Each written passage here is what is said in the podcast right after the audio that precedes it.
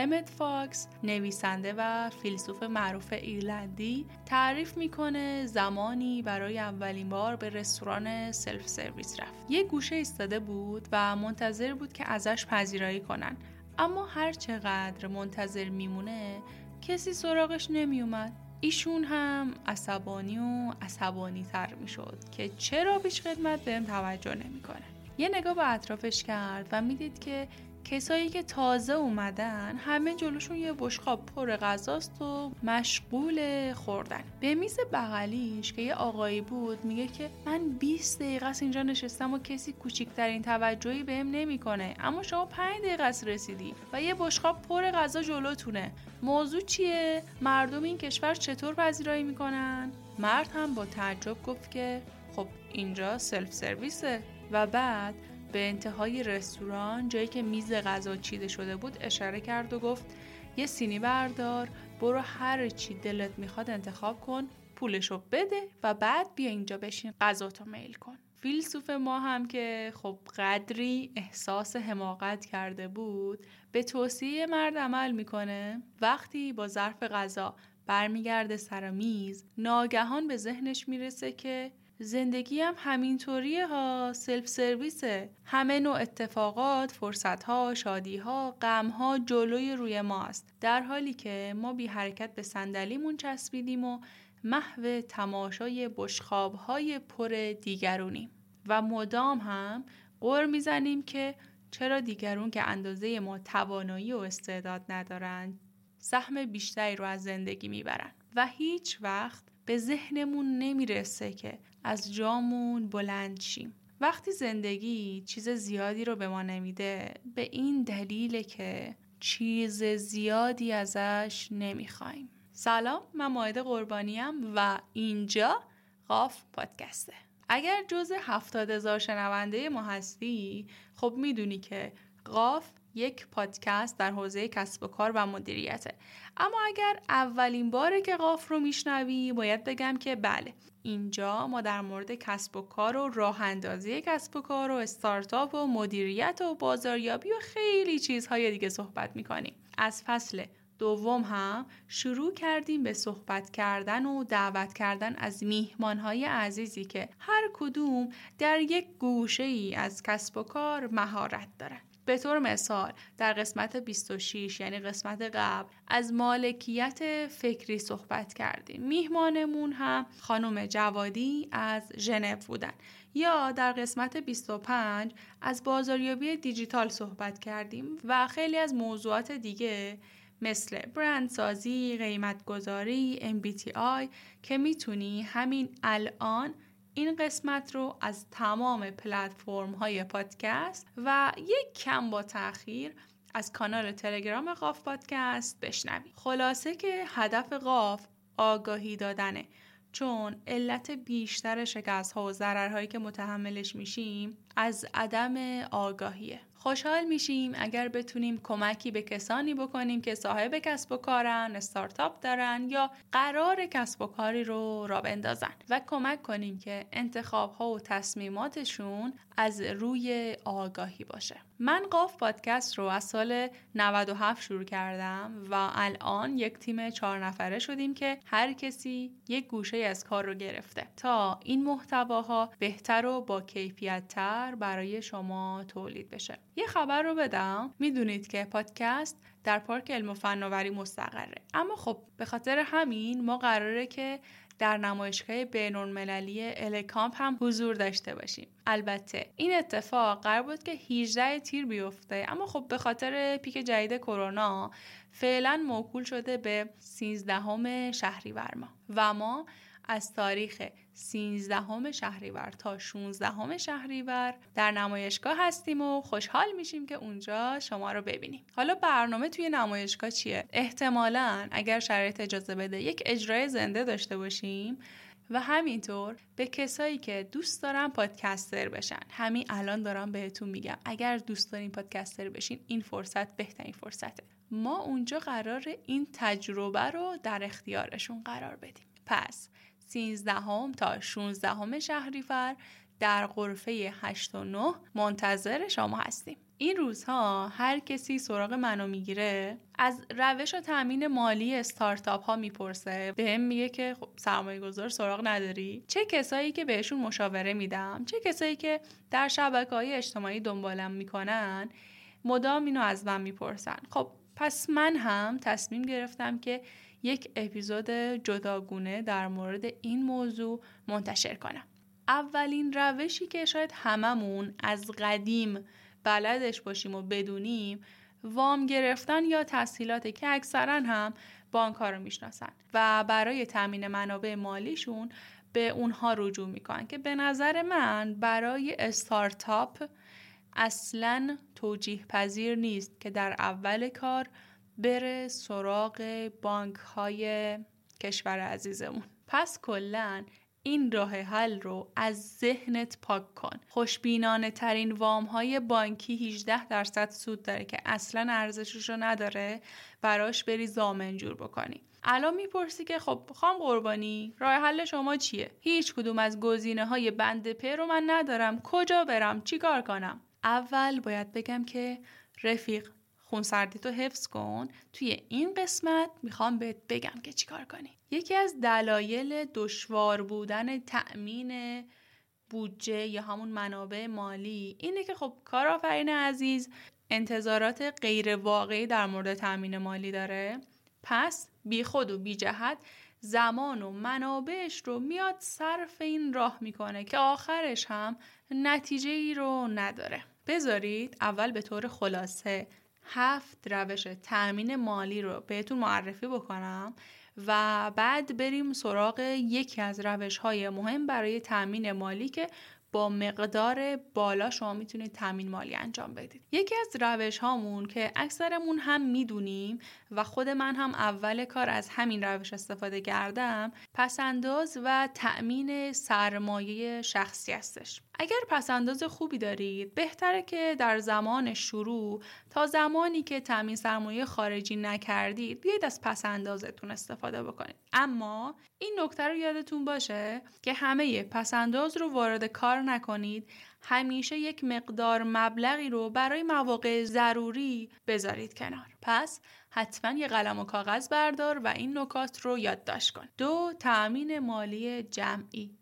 این روش یه راه خیلی خوبیه برای تمرین و ارائه و شناخت مخاطبتون و همینطور شناسوندن محصولتون. اگر شما توی این روش موفق بشید به تامین سرمایه یعنی شما تونستید قبل از اینکه سرمایه گذار رو متقاعد بکنید پذیرش محصولتون رو در بازار بگیرید و اثباتش کنید. در این روش یه سری وبسایت ها رو من دیدم که شما میرید اونجا محصولتون رو در سایت ثبت می‌کنید معرفیشون می‌کنید کاربرهای سایت هم اگر از ایدهتون از طرحتون خوششون بیاد میان به شما دونیت میدن. روش سوم حمایت خانواده و دوستانه. یه نکته مهم اینجا رو باید بهش توجه کنید اینه که از کسانی که ظرفیت از دست دادن پولشون رو ندارن هیچ وقت درخواست قرض دادن پول نکنید. پولی رو که از این افراد می‌گیرید رو هم به طور حقوقی ثبت کنید تا هر کس با تعهدات خودش آشنا باشه. اینکه بهشون قرار سود پرداخت بشه یا نه اینکه قرار سهام داشته باشن اینکه قرار چه زمانی پولشون بهشون بازگردونده بشه و خیلی از مسائل دیگه.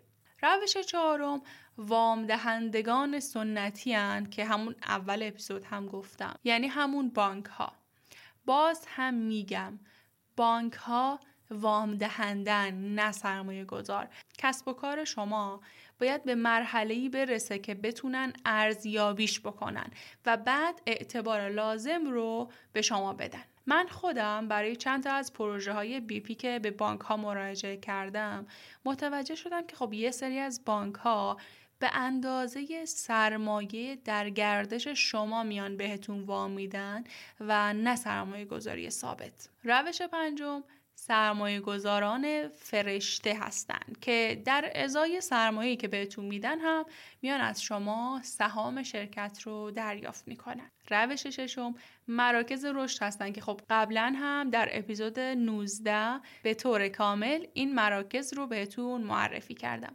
یه نکته که وجود داره اینه که خب ممکنه این مراکز روی تصمیمات شما اثر بذارن و اون استقلالی که شما دوست دارید داشته باشید رو توی این روش نداشته باشید. روش آخر هم سرمایه گذاران خطرپذیرند.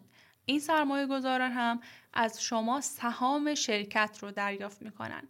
نکته خوب این روش اینه که خب بهتون میان مشاوره میدن کمک می‌کنن این سرمایه گذاران تا به موفقیت برسید. اما باز هم خطر این که بخوان خب روی تصمیمات شما اثر بذارن یا حتی بخوان در رده های بالای مدیریتی شرکت شما حضور داشته باشند وجود داره. اما همه این خطرها و مشکلات قابل مذاکره است. این هفت روش تامین مالی رو بهتون به طور خلاصه معرفی کردم. اما توی این قسمت می‌خوام یکم بیشتر در مورد سرمایه گذارها هم صحبت کنیم. پس میهمانی رو دعوت کردم که سالهاست داره توی این حوزه فعالیت می‌کنه. آقای محمد رضا پژوهنده مدیر توسعه و سرمایه گذاری صندوق پژوهش و فناوری گیلان.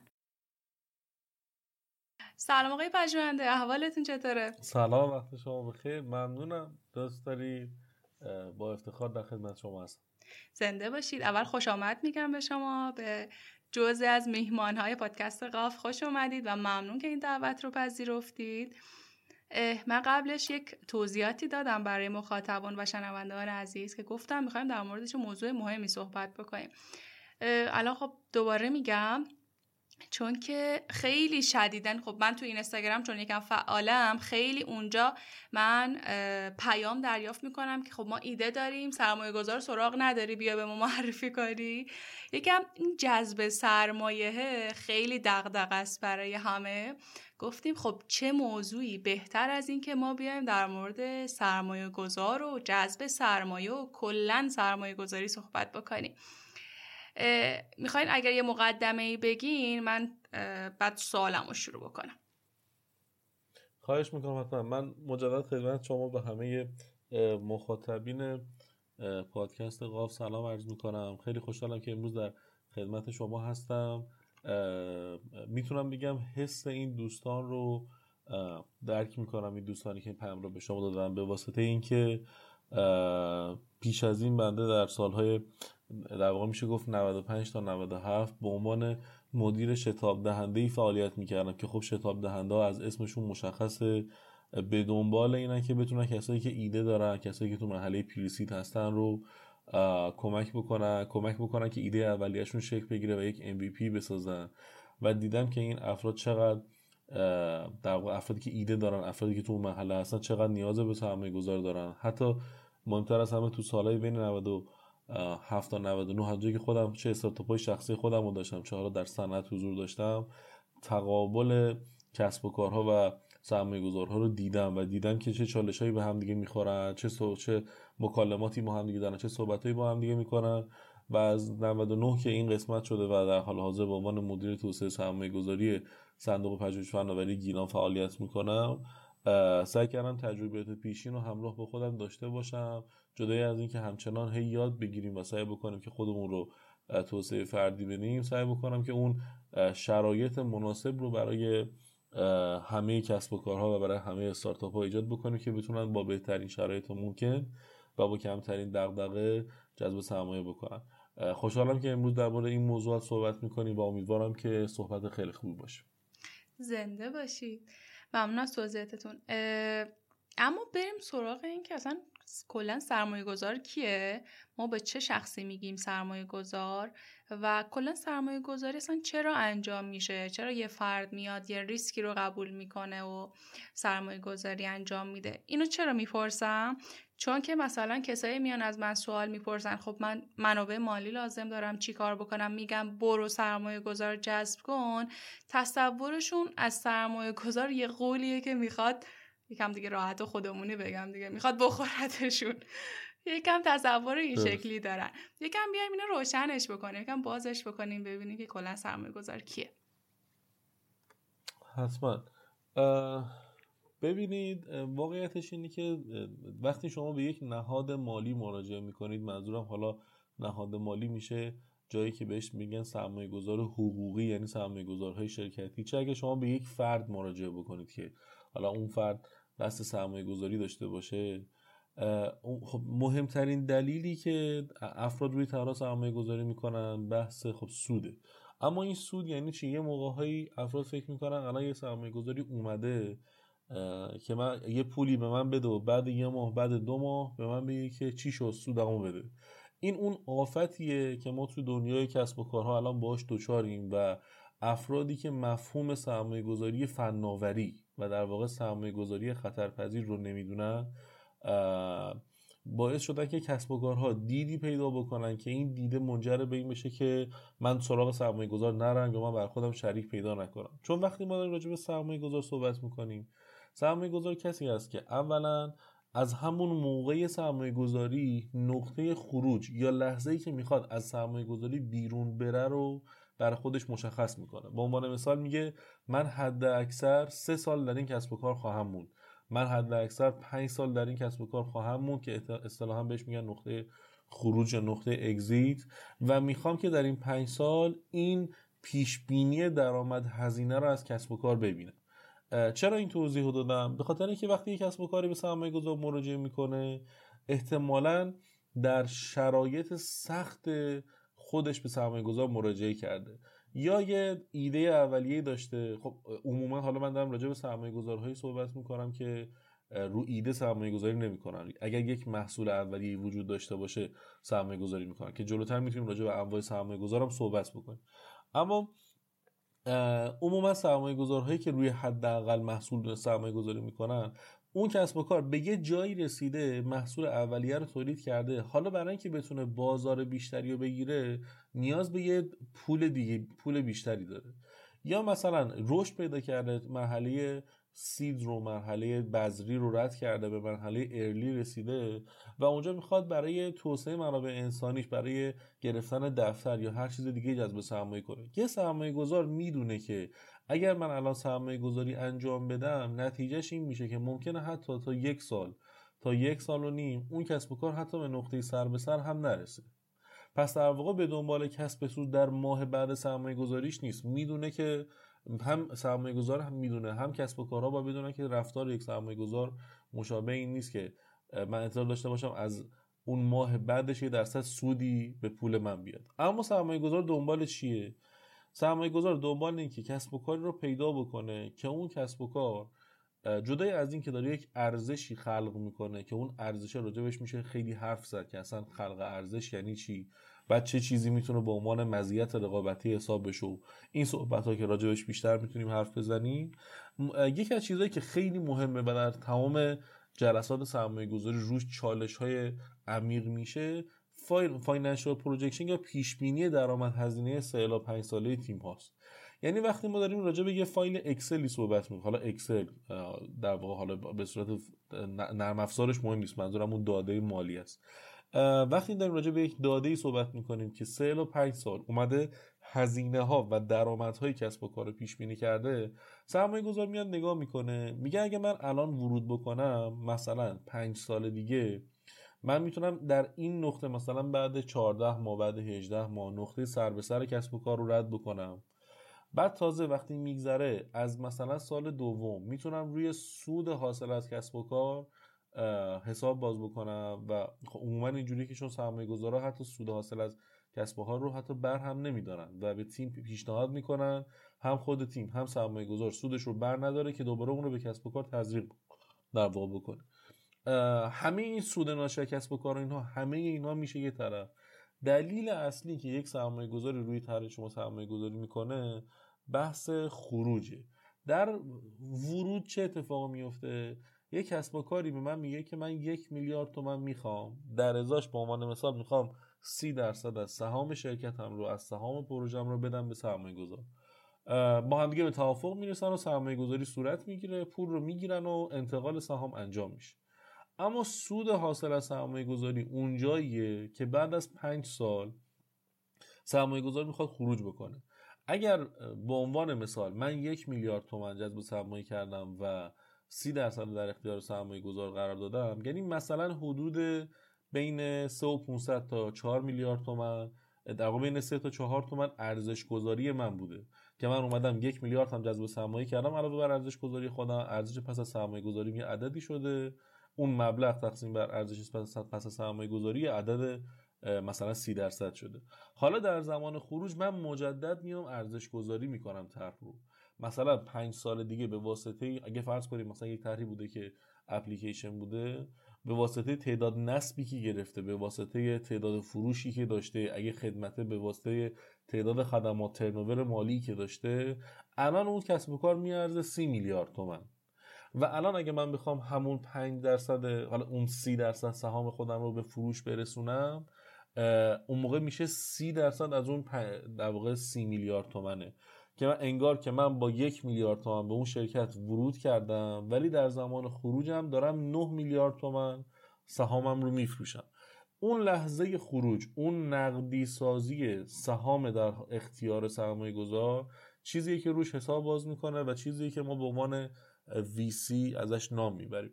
پس اگه بخوام جمع بکنم بحث سرمایه گذار یه بحث سرمایه گذاری کلا در حوزه کسب و کارهایی که در حوزه فناوری دارن کار می‌کنن به دلیل ورود قشر جدیدی از آدم ها که مفهوم سرمایه گذاری رو نمی‌دونن دچار آفتی هم شده. چون ازشون احتمالا خود تیم ها اگه از این فضا دور باشن میگه من یه میلیارد تومان بهت میدم ولی مثلا سه ماه دیگه به علاوه سی درصدش رو باید به من برگردونی. خب این که سرمایه گذاری نشد این که حالا میشه مثلا مزاربه این که میشه تسهیلات در بهترین حالت پس یکیش اینه که سرمایه گذار می‌دونه می‌خواد راجع به چی سرمایه گذاری بکنه. وقتی ورود می‌کنه به سرمایه گذاری صبر می‌کنه. از همون لحظه سرمایه گذاری نقطه خروج خودش رو متصوره. جدای از اینکه می‌تونه روی سود حاصل از سرمایه گذاری سالیانه کسب و کار هم در واقع سرمایه گذاری کنه و رو اون حساب باز بکنه.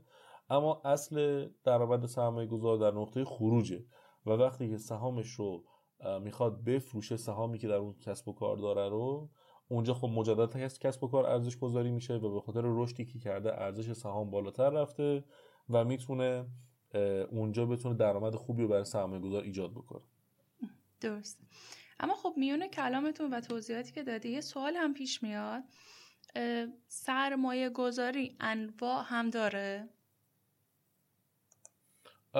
نه اونجا که به شما بگم مثلا از این عدد تا این عدد به معنی سرمایه گذاریه نه. یعنی با توجه به مرحله عمر استارتاپ و با توجه به داده هایی که ارائه میده کسب و کار این از و با مشخص میشه. مثلا وقتی کسب و کاری در واقع ما دیگه داریم وارد حوزه تخمین ارزش گذاری میشیم. وقتی یک کسب و کاری مثلا در حوزه ایده داره فعال در روی یک ایده داره فعالیت می‌کنه عموما خب کسب و کارها ایده که کلا ارزشی نداره. ایده یعنی اینکه من فکر می‌کنم این جواب میده. ولی آیا برای موفقیت اون ایده مهمه؟ الزاما نه. برای موفقیت تیم خوب مهمه برای موفقیت پشتکار خوب مهمه برای موفقیت اینکه شما بتونید مردم رو راضی بکنید که اون ارزشی که مد نظر شما هست رو ازتون بخرن یا اون خدمات رو از شما بگیرن اوناست که اهمیت پیدا می‌کنه. پس خود ارزش خود ایده اونقدر ارزش خلق نمی‌کنه. اما ممکنه یک کسب و کاری در مرحله ای باشه که نیاز به 500 میلیون تومان داشته باشه و با 500 میلیون تومان می‌تونه جذب سرمایه کنه. یه سرمایه کسب و کاری ممکنه 50 میلیارد تومان سرمایه نیاز داشته باشه. به خاطر همین از وبایی برای سرمایه گذاری وجود نداره. اما سرمایه گذارها در مانیفست خودشون در در واقع اون چیزی که به محیط اطراف خودشون ابلاغ می‌کنن معمولا از وبایی رو می‌ذارن. میگه تو می‌تونی هر چقدر نیاز به جذب سرمایه داشته باشی. اما مثلا ما در صندوق گیلا اگر شما طرحی دارید که نیاز به 500 میلیون تومن تا 5 میلیارد تومن جذب سرمایه داره می‌تونید رو صندوق گیلان حساب باز بکنید. عموما این رو سرمایه گذارها به اکوسیستم اعلام می‌کنن برای اینکه افراد بدونن. اگه می‌خوای به من مراجعه بکنی خب یه جورایی مرحله عمر استارتاپ مشخصه دیگه. خب عموما کسب و کارهایی بین 500 تا 5 میلیارد تومان می‌خوان که عموما در در واقع مرحله سید هستن مرحله ارلی و شاید در ابتدای رانده یک هستن. خب اگه کسب و کار در این مرحله هست می‌تونه به صندوق گیران مراجعه بکنه. مطمئنا برای مراحل بعدی سرمایه گذارهای مختلف دیگه وجود داره. برای مراحل قبل هم سرمایه گذاری دیگه وجود داره که بعدا می‌تونید در بحث انواع سرمایه گذار در بهش اشاره بکنید درست اما خب خود سرمایه گذارها چطور؟ سرمایه گذارها انواع خاصی دارن یا میشه تقسیم بندیشون کرد سرمایه گذارها رو؟ درسته ببینید عموما سرمایه گذارها رو میشه به در حالت کلی به دو قسمت تقسیم کرد ما یه سری سرمایه گذار حقیقی داریم افرادی که میشه روشون حساب با یعنی فردن یک شرکت نیستن و میشه ازشون پول گرفت. حالا شاید واژه سرمایه گذار یکم کلمه بزرگی باشه ولی من می‌خوام این سوالی که پرسیدید رو وصلش بکنم با یک موضوع دیگه و همزمان این رو جواب بدم. ما هم میگیم اگر شما تو مراحل مختلف عمر یک استارتاپ هستید چجوری جذب سرمایه کنید؟ به عنوان مثال میگیم اگر الان در مرحله ایده هستید یا در واقع در مرحله هستید که تازه محصول اولیه رو دارید تولید می‌کنید و یه تیمی جمع کردید که اصلا بهش مطمئن نیستید و اینها ما میگیم اصلا بهتره تو اینجور شرایط نرید سراغ سرمایه گذار تو اینجور شرایط از اطرافیانتون از خانوادهتون از آشنایانتون در واقع اون تیری اف معروف که میشه فامیلی فرند فولز از اونها بیایید تامین سرمایه بکنید. فامیلی که مشخصه میشه خانواده فرند هم که میشه در واقع آشنایان و رفیقا. فولز هم یه اشتباهی در ترجمه شده. همه میگن فولز یعنی احمق ها در صورتی که منظور احمق نیست. منظور این نیست که برید یک حالا در کلام یه خورده سقیله ولی مثلا یه نفر رو خر کنید و اون فرد رو راضیش کن که به شما پول بده نه. احمق به اون فرق در به اون فردی میگن که با اینکه چیزی هنوز وجود نداره ولی میاد رویای شما رو می‌خره. به خاطر همین چون داره روی چیزی که نیست سرمایه گذاری می‌کنه در اصطلاح لغوی بهش میگن احمق. ولی احمق به معنی این نیست که طرف نمی‌فهمه یا نمی‌دونه و در واقع این مسائل. در خب اینجور افراد شاید اسمن به عنوان سرمایه گذار نشه بهشون گفت یعنی من رفتم از یه سرمایه گذار جذب کردم. ولی در واقع در اون مرحله از عمر استارتاپ نیاز بود که به اون فرد مراجعه بشه. در مراحل بعدی خب مثلا میگیم شما یک ایدهتون به یه جایی رسیده یا حتی ایدهتون یه MVP تولید کردید بهترین جایی که خب می‌تونید مراجعه بکنید شتاب دهنده ها هستن. شتاب دهنده ها کارشون اینه که ارزش شما رو ارزشی که دارید خلق می‌کنید رو ببینن و اگر در واقع به این نتیجه رسیدن که شما دارید می‌تونید با توجه به تجربه‌ای که دارن می‌تونید بازار رو به دست بیارید و ایدهتون مناسبه روی شما سرمایه گذاری می‌کنن. شتاب دهنده هم نوع دیگه از سرمایه گذارا هستن که در کنار اینکه خدمات دیگه میدن مثل فضای کار مثل آموزش هایی که میدن و اینها روی تیم ها در قالب سید فاند یا سرمایه بذری روی تیم ها سرمایه گذاری هم می‌کنن و درصدی از سهام شرکت ها رو می‌گیرن. در مرحله بعدی که یه جورایی میشه گفت اصل اون واژه سرمایه گذار خودش رو نشون میده و در کشورهای خارجی خیلی بیشتر اصلا اکوسیستمی برای این افراد وجود داره که در کشور ما هنوز اون اکوسیستم شکل نگرفته. بحث سرمایه گذاران فرشته یا انجل اینوستورها هستن. سرمایه گذاران فرشته افرادی هستن که در اون موضوع کسب و کار صاحب تجربه صاحب دیدگاه هستن. یه جورایی شاید خودشون از اون حوزه تونستن پول در بیارن. و الان وقتی شما یک کسب و کاری دارید که شاید هنوز خوب به در واقع بازار ورود نکرده شاید هنوز در واقع نتونسته سهم از بازار به دست بیاره. ولی می‌دونه من تو الان اگه یه میلیارد تومن دیگه داشته باشی تو موفق میشی. هرچند که شاید هنوز در اون حد نباشی که بتونی یه سرمایه گذار شرکتی رو که حالا بعدا راجبش صحبت می‌کنیم بتونی راضی بکنی. شاید اون سرمایه گذار شرکتیه به واسطه اینکه شما هنوز داده زیادی برای ارائه ندارید و هنوز تیم با تجربه ندارید روی شما سرمایه گذاری نکنه.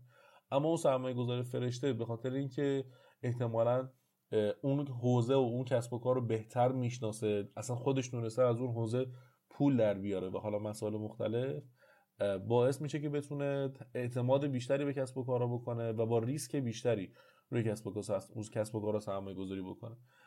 به حال انجل اینوستور ها گفتم از لحاظ مرحله ورود وقتی که تقریبا میشه گفت بعد از مرحله سید و قبل از مرحله ارلی یه خلای بزرگی وجود داره که سرمایه گذاران شرکتی ورود نمی‌کنن. عموما شتاب دهنده هم دیگه در اون حد پول ندارن که اون حدی که کسب و کارها می‌خوان پول بذارن که خب سرمایه گذاران فرشته اینجا ورود می‌کنن و انجل اینوستورها یک اکوسیستم بسیار کارآمدی در کشورهای خارجی. اما خب دیگه اینها که میگذریم و خب مرحله عمر استارتاپ هم همجور داره رشد می‌کنه و به مرحله توسعه می‌رسه و به مرحله گروث می‌رسه. می‌رسیم به بحث سرمایه گذاران خطرپذیر یا سرمایه گذاران شرکتی که دیگه اینها با دیتا ورود می‌کنن. یعنی اگه یه فایل pitch deck مناسب داشته باشید اگه یه FS که financial projection در واقع سه سال پنج ساله مناسب بسته باشید و بتونید data های مناسب از کسب و کارتون رو در اختیار سرمایه گذار قرار بدید اونها ورود می‌کنن. و در واقع برای ورودشون نیاز به data ی زیاد و در واقع نیاز به آشنایی بیشتر با کسب و کار دارن. خب کمتر ریسک می‌کنن اما مبلغ بیشتری رو در واقع ورود می‌کنن در کسب و کار. یه جورایی سعی کردم در قالب این قضیه سعی بکنم هم مراحل ورود کسب و کارها رو توضیح بدم که در هر مرحله بهتره که به چه سرمایه گذاری ورود بکنن. همین که تفاوت سرمایه گذارها رو خدمت شما توضیح داده باشم.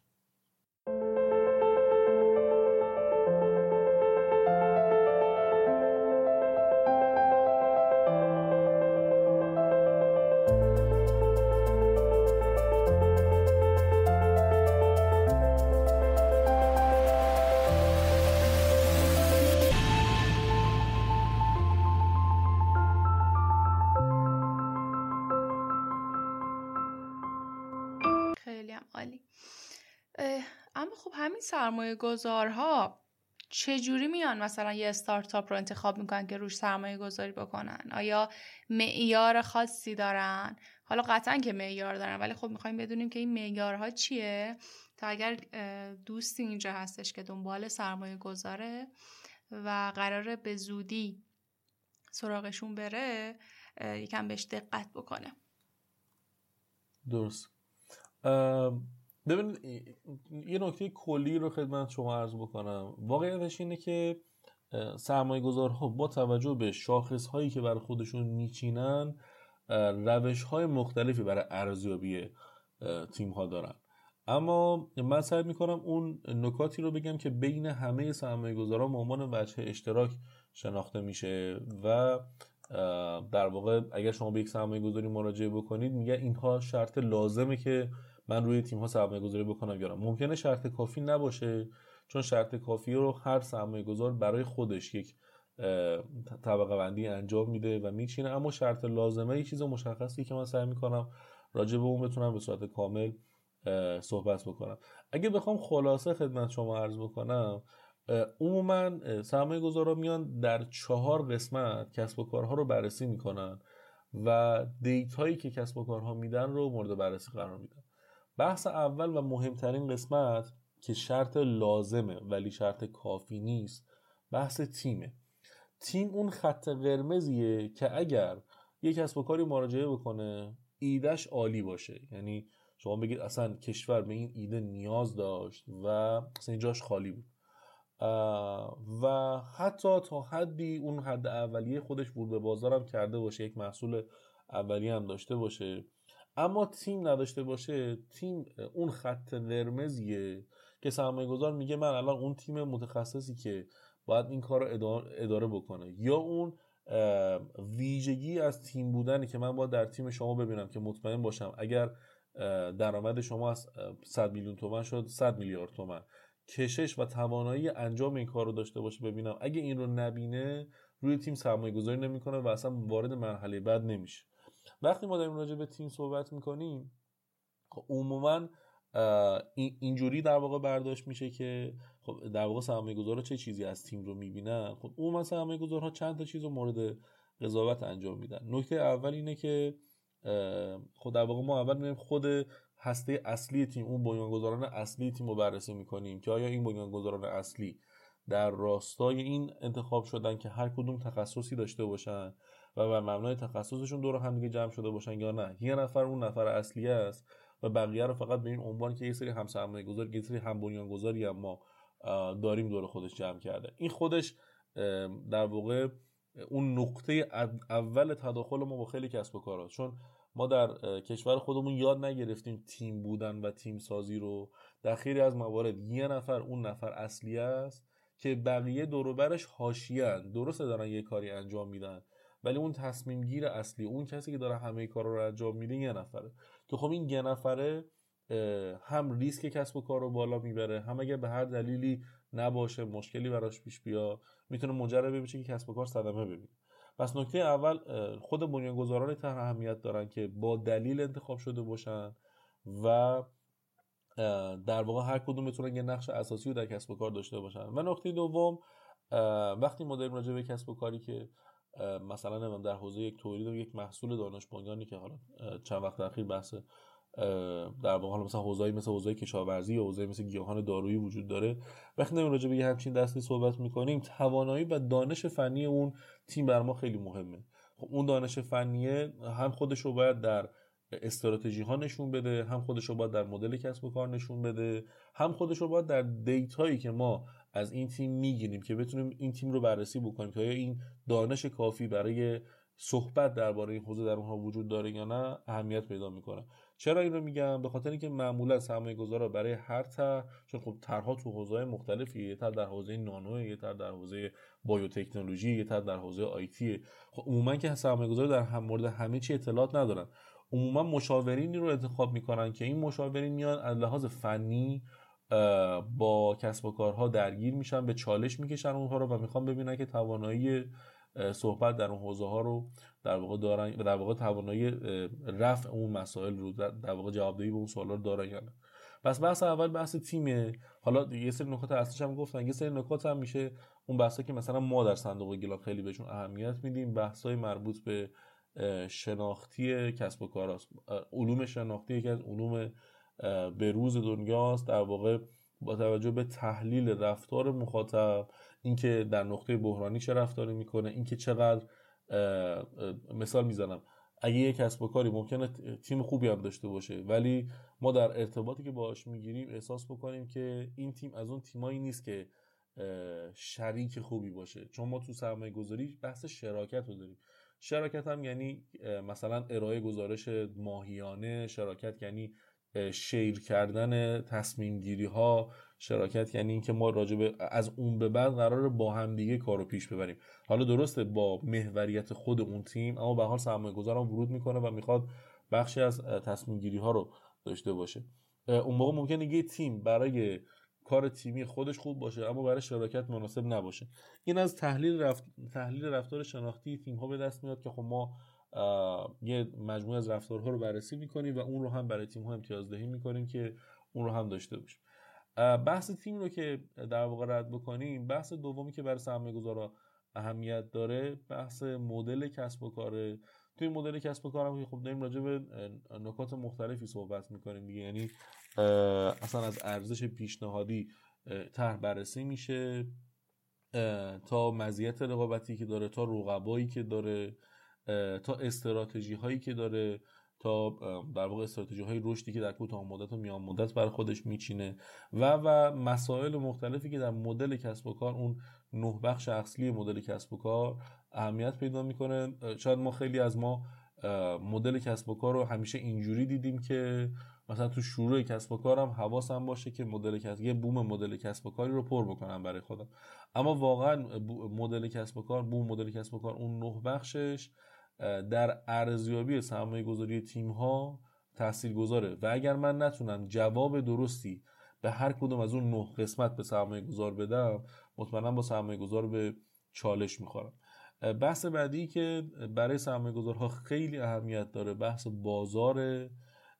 تو بحث بازار خب ما اصلا دیگه وارد دیگه بحثی میشیم که خب به دلیل نبود دیتا در کشور در خیلی از موارد اصلا ما نمی‌دونیم از کجا میشه اون data رو به دست آورد. حالا یه موقعی سرمایه گذار نمی‌دونه یا موقعی خود اون تیم ممکن آشنا نباشه که الان مثلا data ی حوزه کسب و کار من کجاست. اما به حال اینکه چقدر در واقع شناخت داشته باشن از نیاز بازار چقدر راجع به حجم بازار مطالعه کرده باشن و اینکه به چه روشی می‌خوان این بازار رو به دست بیارن بر ما خیلی اهمیت پیدا می‌کنه که خب تو بحث بازار میشه راجع به مسائل مختلفی صحبت کرد دیگه. چند میشه راجع به مطالعه بازار صحبت کرد هم راجع به اینکه در واقع نرخ CAGR هر حوزه چه جوریه و مسائل مختلفی که اگه دوست داشتید بعدا تخصصی میشه راجبش صحبت کرد. و مسئله آخر مسائل مالیه. در مسائل مالی هم که خب مشخصه خیلی ساده و جنبندی شده بخوام بگم اینه که سرمایه گذارا یه پیش بینی درآمد هزینه سه الی 5 ساله بر مبنای نقطه خروجشون خواهند خواست که خب خیلی اهمیت پیدا می‌کنه. اینکه چقدر پیش بینی درستی از کسب و کارشون داشته باشن چقدر درآمدشون رو خوب دیده باشن چقدر در واقع میشه گفت هزینه هاشون رو درست دیده باشن و عموما خب اینجور پیش بینی مالیه اون قسمتی که سرمایه گذار روش زیاد تاکید می‌کنه چون اون رو ملاک قرار میده و اگر هم یک زمانی در آینده بخواد KPI یا همون سنجه های کلیدی برای کسب و کار مشخص بکنه خیلی از KPI ها بر مبنای اون فایل FS مالی و financial projection مالیه که با کسب و کار به توافق می‌رسه. چون از اون جدای از اینکه یه سری مؤلفه‌ای برای خودش در میاد مثل IRR مثل NPV مثل در واقع سایر مؤلفه های مالی که می‌تونه از اون financial projection در بیاره ارزش گذاری فناوری هم و ارزش گذاری کسب و کار هم در خیلی از موارد منوط به اون فایل مالیه که به توافق می‌رسه با کسب و کار. پس می‌خوام بگم اون خیلی اهمیت پیدا می‌کنه و نکته مهمتر این که سود حاصل از سرمایه گذاریشون می‌تونه از طریق اون افس مالی در واقع متوجه بشه که خب اونم بخاطر همین این فایل افس مالی 3 الی 5 ساله می‌تونه خیلی اهمیت داشته باشه. من اینکه یک سر طولانی صحبت کردم عذرخواهی می‌کنم. سعی کردم که نکات رو پشت سر هم و جنبندی شده خدمت شما عرض بود نه نکاتتون واقعا کامل بود. ممنون از شما. خب این بخش کامل توضیح داده شد. اما یه سوال مهمی هم میمونه. اون این که خب زیاد میان می‌پرسن دیگه سرمایه گذار از کجا پیدا بکنیم. اینو می‌خوام شما جواب بدین. استارتاپ ها کجا برن دنبال سرمایه گذار بگردن؟ عموما اینو نمی‌دونن. درست و واقعیتش رو خدمت شما عرض بکنم پیشنهاد من به در واقع استارتاپ ها و کسب و کارها چه اگه استارتاپ هم هنوز تبدیل به شرکت نشدن چه اگه شرکت هستن. پیشنهاد اول من اینه که ورود بکنن به بسترهایی که در حوزه فناوری روی اونها حساب باز میشه. به عنوان مثال ما الان ظرفیت پارک های علم و فناوری رو داریم که جدای حالا مثلا خودمون بحث تسهیلاتی که می‌تونن بدن رو من می‌ذارم کنار. به حال هرچند من خودم جدا افرادی هستم که میام گرفتن تحصیلات در شروع کسب و کار افراد رو بیشتر در دره من فرو می‌بره. اما اون بحث گرفتن تحصیلات از پارک های فناوری رو بذاریم کنار. پارک های فناوری به خاطر اینکه یه جورایی میشه گفت مرجع شناخت کسب و کارها استارتاپ ها شرکت های دانش در هر استان به حساب میان. یه محلیه که اگر طرحی می‌خواد لانچ بشه اگه می‌خواد اطلاع رسانی بشه اگه می‌خواد فراخانی انجام بشه حتما به پارک های فناوری مراجعه می‌کنن. این رو الزاما دارم درباره این نمیگم که حالا حتی اگه جذب سرمایه الزاما می‌خواستم بکنن. اصلا این تیم یک محصول یک خدمتی رو داره ارائه میده داره تولید می‌کنه و می‌خواد که خودش رو به بازار وصل بکنه. خب خیلی از پوسترها خیلی از فراخوانها برای پارک های فناوری ارسال میشه و پارک رو در اختیار شرکت های زیر مجموعهشون قرار میده. اینکه آدم در یک بستری حضور داشته باشه که اون بستر بتونه اون رو در واقع اون کسب و کار رو به یک فضای بزرگتری وصل بکنه اهمیت داره. خب این میشه اهمیت حضور در پارک های فناوری پیشنهاد بعدی من اینه که حتما اگه در مرحله پریسید هستن در مرحله ایده یا حتی در مرحله اولیه کسب و کار که همون تولید MVP هست هستن. حتما به شتاب دهنده ها مراجعه بکنن. شتاب دهنده ها مراجعی هستن که مهمترین کار یک شتاب دهنده آموزش به کسب و کارن نه اون سیدمانی یا سرمایه بذری که به تیم ها میدن. اگه تیم خوب آموزش ببینه بتونه ببینه که الان من چه مسیر رو برم امکان شکستم بیشتره چه مسیر رو برم می‌تونم با در واقع کنترل بیشتر و با حالت بهینه تری کسب و کارم رشد بگیرم رشد بدم و مهمتر از همه این که اون منتورها بیان بهش سر بزنن و بهش تجربیاتش رو منتقل بکنن می‌تونه خیلی خیلی در هم می‌تونه احتمال شکست رو کمتر بکنه هم می‌تونه ذره موفقیت رو بیشتر بکنه. خب خود اون سرمایه گذارها در بعدا در پایان دوره شتاب رویدادی به نام دمودی رو برگزار می‌کنن که می‌تونه یه کمکی بکنه به جذب سرمایهشون. اما در حالت کلی اگه بگم حالا یه کسب و کاری حالا در پارک و فناوری نبود. یا در شتاب دهنده حضور نداشت. اما یه تیمی داره و می‌خواد جذب سرمایه بکنه. اول تاکیدم رو همین کلمه هست. اولا که تیم باشن. تقریبا می‌تونم بگم فرد نمی‌تونه اقدام به جذب سرمایه موفق بکنه. یعنی اگر یه فردی بیاد بگه من خودمم. من این اختراعم دارم می‌خوام الان جذب سرمایه بکنم. عموما سرمایه گذارانی که مخصوصا ویسی باشن که خب ویسی ها انواع مختلف دیگه مثلا در همین کشور ما ما یه سری نهادهای مالی مثل صندوق های پژوهش فناوری رو داریم. اما خب ما نهادهایی هم داریم در کشور که کارشون تخصصی فقط ویسی و کار سرمایه گذاری رو انجام میدن. خب وقتی شما به اینجور نهادهای مالی مراجعه می‌کنید همونجوری که خدمت شما عرض کردم اولش هم که یکی از مؤلف های مهم در جذب سرمایه بحث تیمه سرمایه گذار یهو می‌بینه میگه باشه تو اصلا عالی تو نخبه هم هستی. و تو می‌تونی این محصول رو در واقع تولید بکنی. اما کی میفروشه؟ کی کار منابع انسانی تو انجام میده؟ کی کار فروش تو انجام میده؟ کی کار مالی تو انجام میده؟ یعنی می‌خوای بگی همه این کارا رو خودت می‌خوای انجام بدی؟ که ما این رو در قشر نخبه تر و قشری که میرن ثبت سمت ثبت اختراع و اینها بیشتر داریم. پیشنهاد من اینه که خب اولا حتما تیم باشید. یعنی چالش های کسب و کارتون رو شناسایی بکنید ببینید در چه حوزه هایی نیاز به نیرو دارید و اون نیروی اولیه حالا من نمیگم یه تیم بزرگ تشکیل بدید. اون هسته اولیه اون سه چهار نفر اولیه رو کنار خودتون داشته باشید که اونها بتونن خیلی از کارها رو هندل بکنن و تمرکز خود اون در واقع فرد بره رو کار اصلیش حالا تولیده بس فروش حالا هرچی هست. اگر حالا تیم بودید پیشنهاد من اینه که در زیست فناوری و در اکوسیستم استارتاپی حضور فعال داشته باشید. حضور فعال یعنی چی؟ یعنی مثلا من بدونم در فلان تاریخ رویداد الکامپ برگزار میشه که رویداد الکامپ می‌تونه اگر کسب و کار من در حوزه IT ICT و در حوزه مرتبطه من می‌تونم اونجا حضور پیدا بکنم طرح خودم رو توی اون حالا نمایشگاهش حضور داشته باشم یا مثلا در اون الکامپ pitch حضور داشته باشم و این شرایط و بتونم خودم رو به سرمایه نشون بدم. یا مثلا حواسم باشه در فلان تاریخ رویداد اینوتکس برگزار میشه که اینوتکس رویداد حوزه فناوریه و اگر من تو حوزه مختلفی دانش بنیان باشم طرح کسب و کاری داشته باشم و اینها می‌تونم در اینوتکس حضور پیدا بکنم هم خودم رو نشون بدم هم سرمایه گذارها رو باشون آشنا بشم و بتونم طرحمو بهشون پرزنت بکنم. پس حضور فعال در اکوسیستم شناخت در واقع این فضاهایی که می‌تونه کمک بکنه برای اینکه سرمایه گذارها رو ببینن اینکه مخاطب هدفشون رو ببینن خیلی می‌تونه اهمیت پیدا بکنه. نکته دومم این که به روز باشن. به روز بودن یعنی چی؟ مثلا صندوق نوآوری شکوفایی یکی از نهادهای مالی مهمیه که در حال حاضر کمک می‌کنه و تسهیل می‌کنه شرایط سرمایه گذاری رو. حالا من نمی‌خوام خیلی وارد دیتیلش بشم. یک طرحی داره به نام هم سرمایه گذاری که به سرمایه گذارها میگه مثلا تو تیم شناسایی کردی این تیم 10 میلیارد تومان پول می‌خواد. به نظرت برای سرمایه گذاری مناسبه ولی تو پول نداری که همین اون 10 میلیارد رو تامین بکنی. 8 میلیارد رو من می‌ذارم 2 میلیارد رو تو بذار. ولی گزارش ارزیابیشو تو آماده بکن. اصلا بررسی این که این مناسب برای سرمایه گذاری یا نه رو تو انجام بده. اصطلاحا اون سرمایه گذار میشه عامل هم سرمایه گذاری و خود صندوق نوآوری شکوفایی میشه هم سرمایه گذار اینو برای چی توضیح دادم؟ برای اینکه صندوق نوآوری شکوفایی دو تا رویداد رو ساخته. یک رویداد به نام پیوند و یک رویداد به نام دوشنبه های استارتاپی. رویداد پیوند برای کسب و کارهایی که تو مرحله پریسیدن و شاید مثلا اوایل سید هستن در حد ایدن در حد محصول اولیان اونها می‌تونن در رویداد پیوند شرکت بکنن. صندوق نوآوری شکوفایی میگه من این رویداد رو برگزار می‌کنم. سرمایه گذارها رو هم دعوت می‌کنم. میگم آقا قرار مثلا امروز پیوند در حوزه گردشگری باشه. امروز قرار پیوند در حوزه محصولات نانو باشه.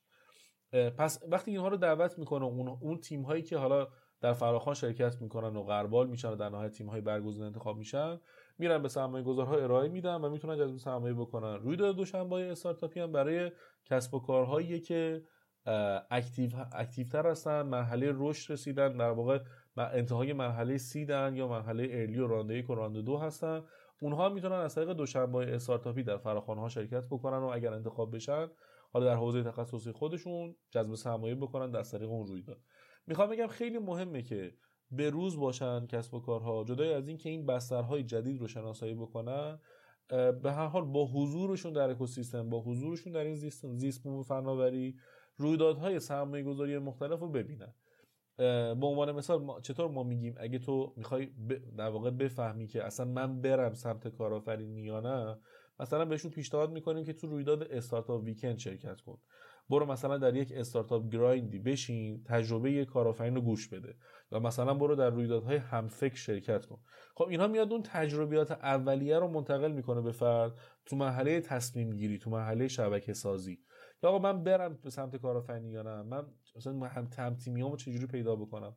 همونجور که ما برای اون مرحله یه سری رویداد داریم یه سری هم رویداد سرمایه گذاری داریم برای تیم هایی که محصولشون رو حالا یا نمونه اولیه ساختن یا حالا محصول نهاییشون رو ساختن و نیاز به جذب سرمایه دارن. به عنوان مثال خود صندوق گیلان مثلا در پاییز 99 یه رویداد سرمایه گذاری رو برگزار کرد به نام آیوست. که خب آیوست رویداد سرمایه گذاری در کسب و کارهای حالا آیتی و آی سی تی بود. یا مثلا بعدش ما یه رویدادی داشتیم به نام ناین وست که این ناین وست برای کسب و سرمایه گذاری روی کسب و کارهایی بود که TRL بین 7 تا 9 داشتن. یا مثلا بعدش هم همین در سال 1400 رویدادی داشتیم به نام آفرینه که آفرینه رویداد کسب و کارهای حوزه صنایع خلاق بود و با امید خدا یکی از مهمترین رویدادهایی که تا الان برگزار کردیم رو قرار 17 مرداد ما برگزار بکنیم به نام برین وست که ترکیب برین و اینوست هست که قرار سرمایه گذاری بشه در کسب و کارهای حوزه علوم شناختی. می‌خوام بگم مشابه ما هم نهادهایی هستن که برای شناخت تیم ها فراخوان هایی رو میدن و در قالب رویدادهای سرمایه گذاری سعی می‌کنن روشون سرمایه گذاری بکنن. خوبه که جدای از اینکه حالا در مطرح کردیم در پارک های فناوری باشن در شتاب نهنده ها باشن یا حتی اگه در هیچ کنون از اینا نبودن در فضاهای کار اشتراکی باشن و در کارخانه های نوآوری و اینها استقرار داشته باشن خوبه که حضور فعال در اکوسیستم داشته باشن صندوق نوآوری شکوفایی رو بشناسن خود سرمایه گذارا سایت هاشون رو چک بکنن و اونجوری بتونن از در جریان رو دادهای سرمایه گذاری قرار بگیرن. پیشنهاد آخری هم که می‌تونم بدم بحث آشنایی با کارگزاران تامین مالیه.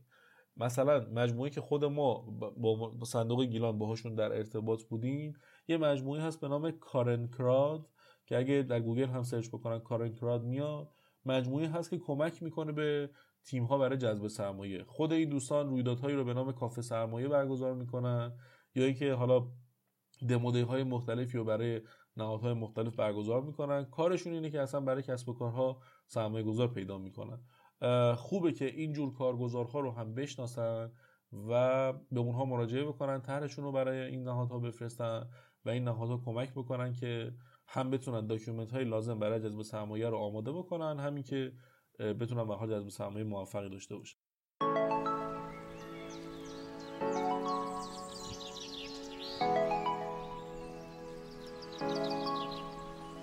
همونطور که یادتونه در یکی از قسمت های پادکست در مورد راه اندازی فروشگاه آنلاین صحبت کردیم. که بسیار همین اپیزود شنیده شد و همینطور سوال ها بود که به سمت من داشت روونه می‌شد. پس تصمیم گرفتم که یک دوره تخصصی و صرف تا صد آموزش راه اندازی کسب و کار آنلاین رو داشته باشیم. حالا این دوره چطور برگزار میشه و به حمایت کی؟ این دوره از طرف واحد مدیریت و کارآفرینی دانشگاه گیلان برگزار میشه. پس شما می‌تونید مدرک دوره رو هم از طرف دانشگاه گیلان دریافت کنید. این دوره آنلاینه و عواست مرداد 1400 برگزار میشه. حالا چه چیزهایی در دوره ما آموزش میدیم؟ ما بهتون میگیم که چطور مدل کسب و کارتون رو آماده بکنید چطور پرسونای مشتریاتون رو طراحی بکنید و چطور وبسایت رو اندازی بکنید و همینطور چطور تبلیغات انجام بدید. یعنی شما در عرض یک هفته می‌تونید کسب و کار خودتون رو به طور کامل راه اندازی کنید. در مورد مجوزهایی هم که لازمه حتما صحبت می‌کنیم و بهتون میگیم که چطور بیاید مجوزهایی مثل اینماد رو دریافت کنید. پس اگر دانشجو هستید یا تازه فارغ تحصیل شدید یا قرار از دنیای کارمندی خدافزی کنید این دوره به کارت میاد. یه نکته خیلی مهم رو بگم که هزینه این دوره 385 هزار تومنه. اما ما این دوره رو برای شنوندگان پادکستمون 78 درصد تخفیف گرفتیم از دانشگاه و این مبلغ رو به 85 هزار تومن کاهش دادیم. پس بجنبید که ظرفیت خیلی محدوده. برای ثبت نام هم شما می‌تونید به شماره 0911 637 3137 در واتساپ پیام بدید.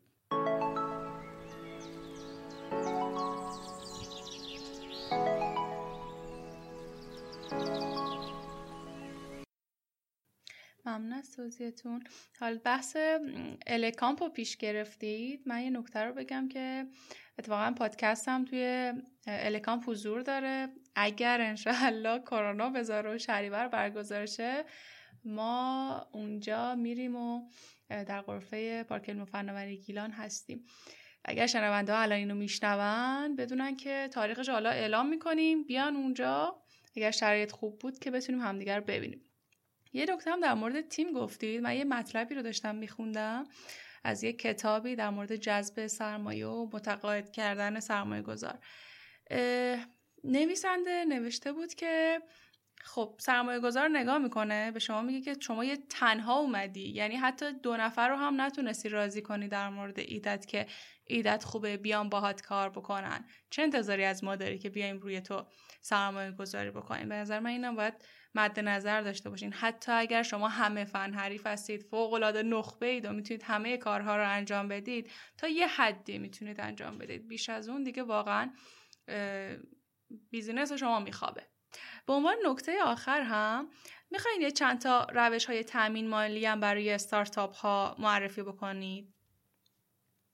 حتما در واقع من برای اینکه بتونم به صورت خلاصه و جمعندی شده خدمت دوستان بگم پیشنهاد بنده اینه که اگر در مرحله شروع کسب و کارشون هستن یعنی در مرحله هستن که یه ایده ای دارن برای کسب و کارشون و یا اینکه حالا دارن محصول اولیهشون رو تولید می‌کنن پیشنهاد بنده این هست که به شتاب دهنده ها مراجعه بکنن و یا در پارک های علم و فناوری مستقر بشن. خب این نهادها می‌تونن کمک بکنن بهشون که حالا بیشتر شتاب دهنده ها رو اگه ملاک قرار بدیم بهشون یه فضای کاری میدن یه سرمایه اولیه‌ای بهشون میدن و مهمتر از همه آموزش هایی بهشون میدن که بتونن از طریق اون آموزش ها احتمال شکست کسب و کارشون کمتر بشه و در واقع از اون طریق بتونن موفقیت بیشتری رو به دست بیارن. و بعد از خب مرحله شتاب دهنده به مرحله می‌رسیم که عموما انجل اینوستورها یا سرمایه گذاران فرشته افرادی هستن که در کسب و کارها رو درک می‌کنن. و می‌تونن با همکاری با اون تیم ها و همکاری که بین تیم ها و سرمایه گذاران فرشته شکل می‌گیره می‌تونن جذب سرمایه انجام بدن که راجع به خب انجل اینوستورها با هم صحبت کردیم.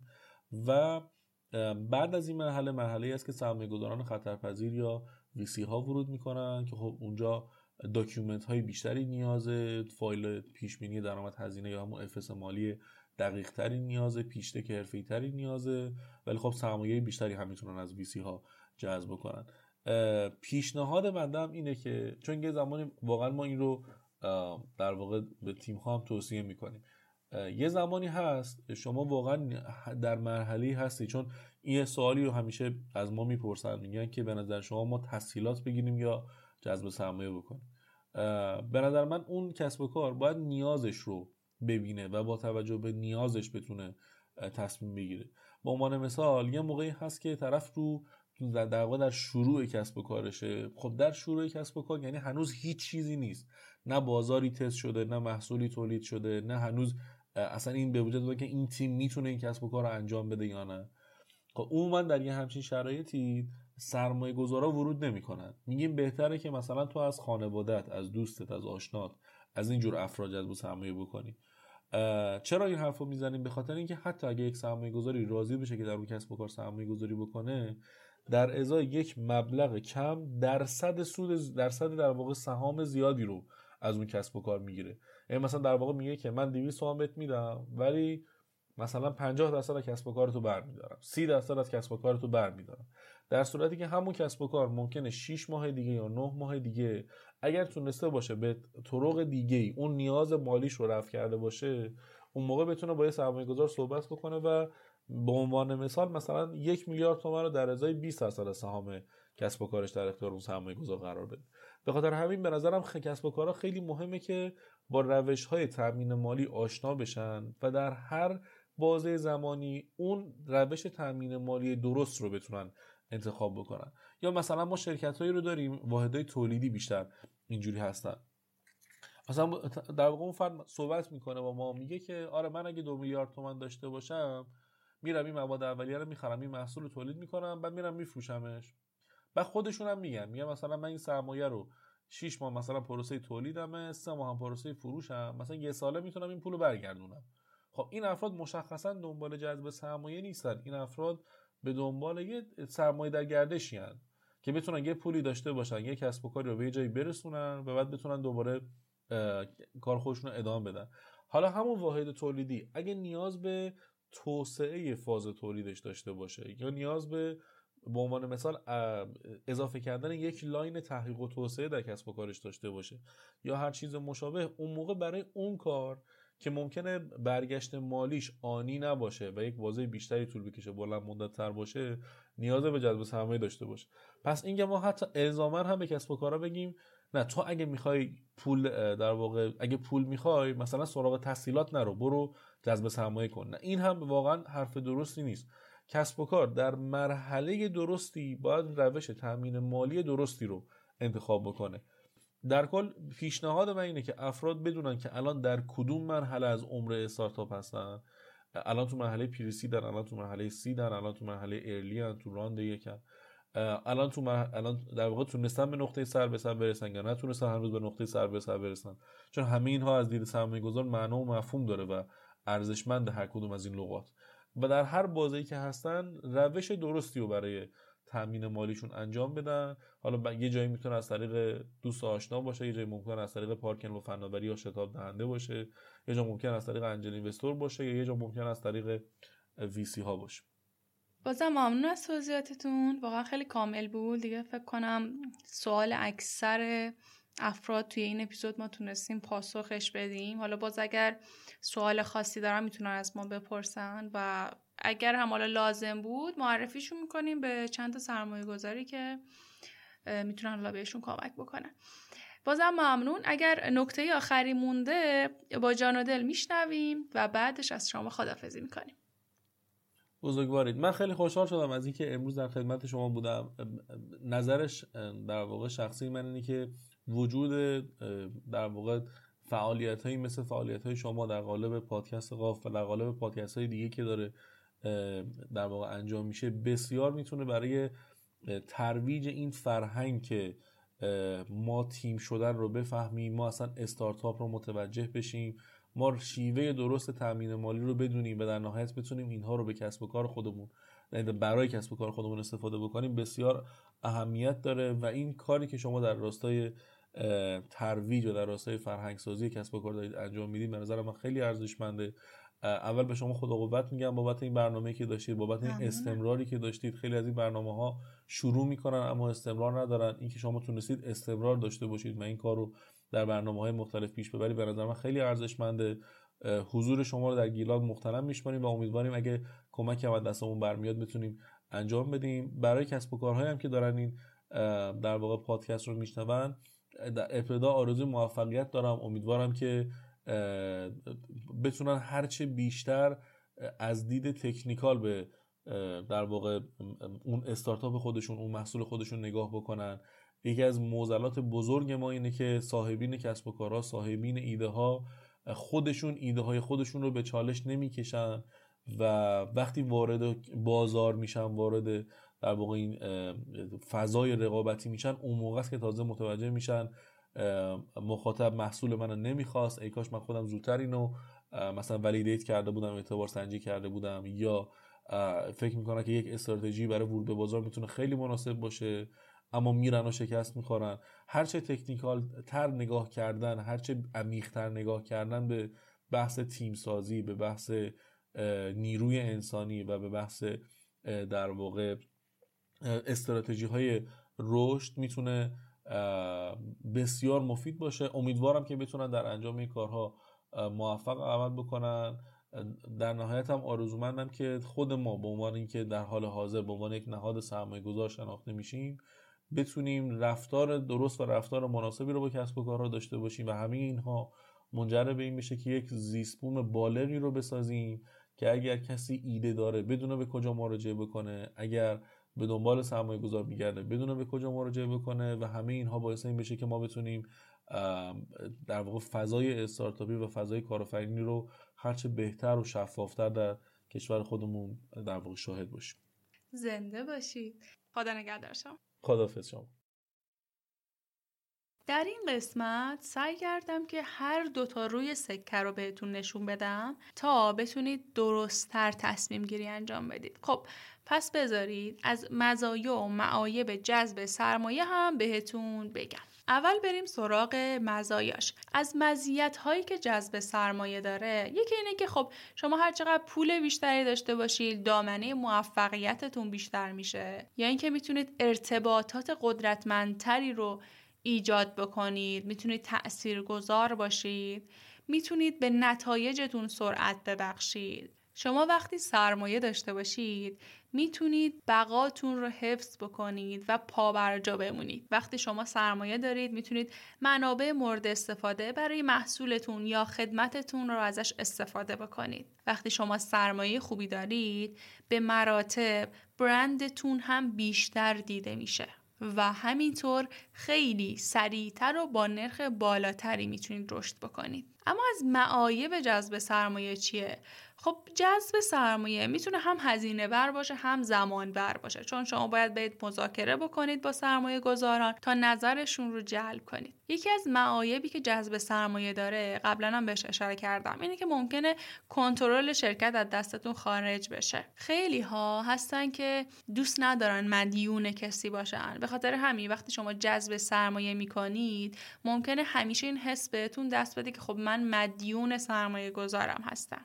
یکی از معایب جذب سرمایه اینه که خب وقتی پول خیلی زیاد بیاد وارد شرکت بشه ممکنه روابطی که بین کوفاندرها هست از بین بره. و همینطور سرمایه گذارها بخوان توی تصمیماتشون دخل و تصرف بکنن و این دخل و تصرفاتشون بخواد شما رو از برنامه‌ای که دارین منحرف کنه. یا اینکه نه سرمایه گذار با گزارش زیاد خواستن از شما یه جور مانع ایجاد بکنه براتون.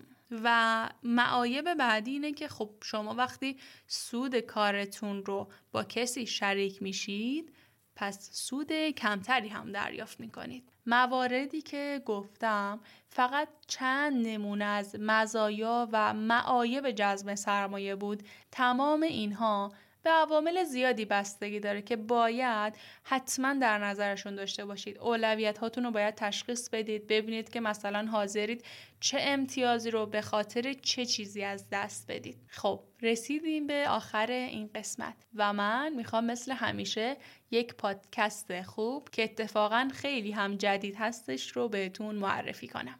آنارشی پادکستی راجع به روابط بین الملل و در اون جمعی از دانشجویان روابط بین الملل سعی می‌کنن که با استفاده از منابع علمی درباره مسائل متنوعی مثل جنگ و صلح، تاریخ روابط بین الملل، سیاست های خارجی، سازمان های بین المللی و خیلی چیزهای دیگه صحبت کنن. فصل اول آنارشی مربوط به نظریه های جنگ و از این حرف می‌زنه که جنگ چیه چه وقتی شروع میشه چی مشخص می‌کنه که کدوم طرف پیروز بشه و چه وقتی هم تموم میشه فصل دوم هم درباره وقایع هفتگی تاریخ روابط بین الملله که هر هفته بعضی اتفاقات مهم تاریخی همون هفته رو میان و معرفی می‌کنن. اگر شما هم مثل من به سیاست بین الملل و سیاست خارجی و اینجور مسائل علاقه دارید می‌تونید آنارشی رو گوش کنید. لینک پادکست آنارشی رو براتون در کپشن همین اپیزود گذاشتم. امیدوارم که این قسمت هم براتون مفید بوده باشه. طبق روال همیشه میگم که این قسمت و قسمت های قبل رو در توییتر، در تلگرام یا در اینستاگرام به اشتراک بذارید. ممنون که همراه ما هستید. ممنون که از ما حمایت می‌کنید شب و روزتون خوش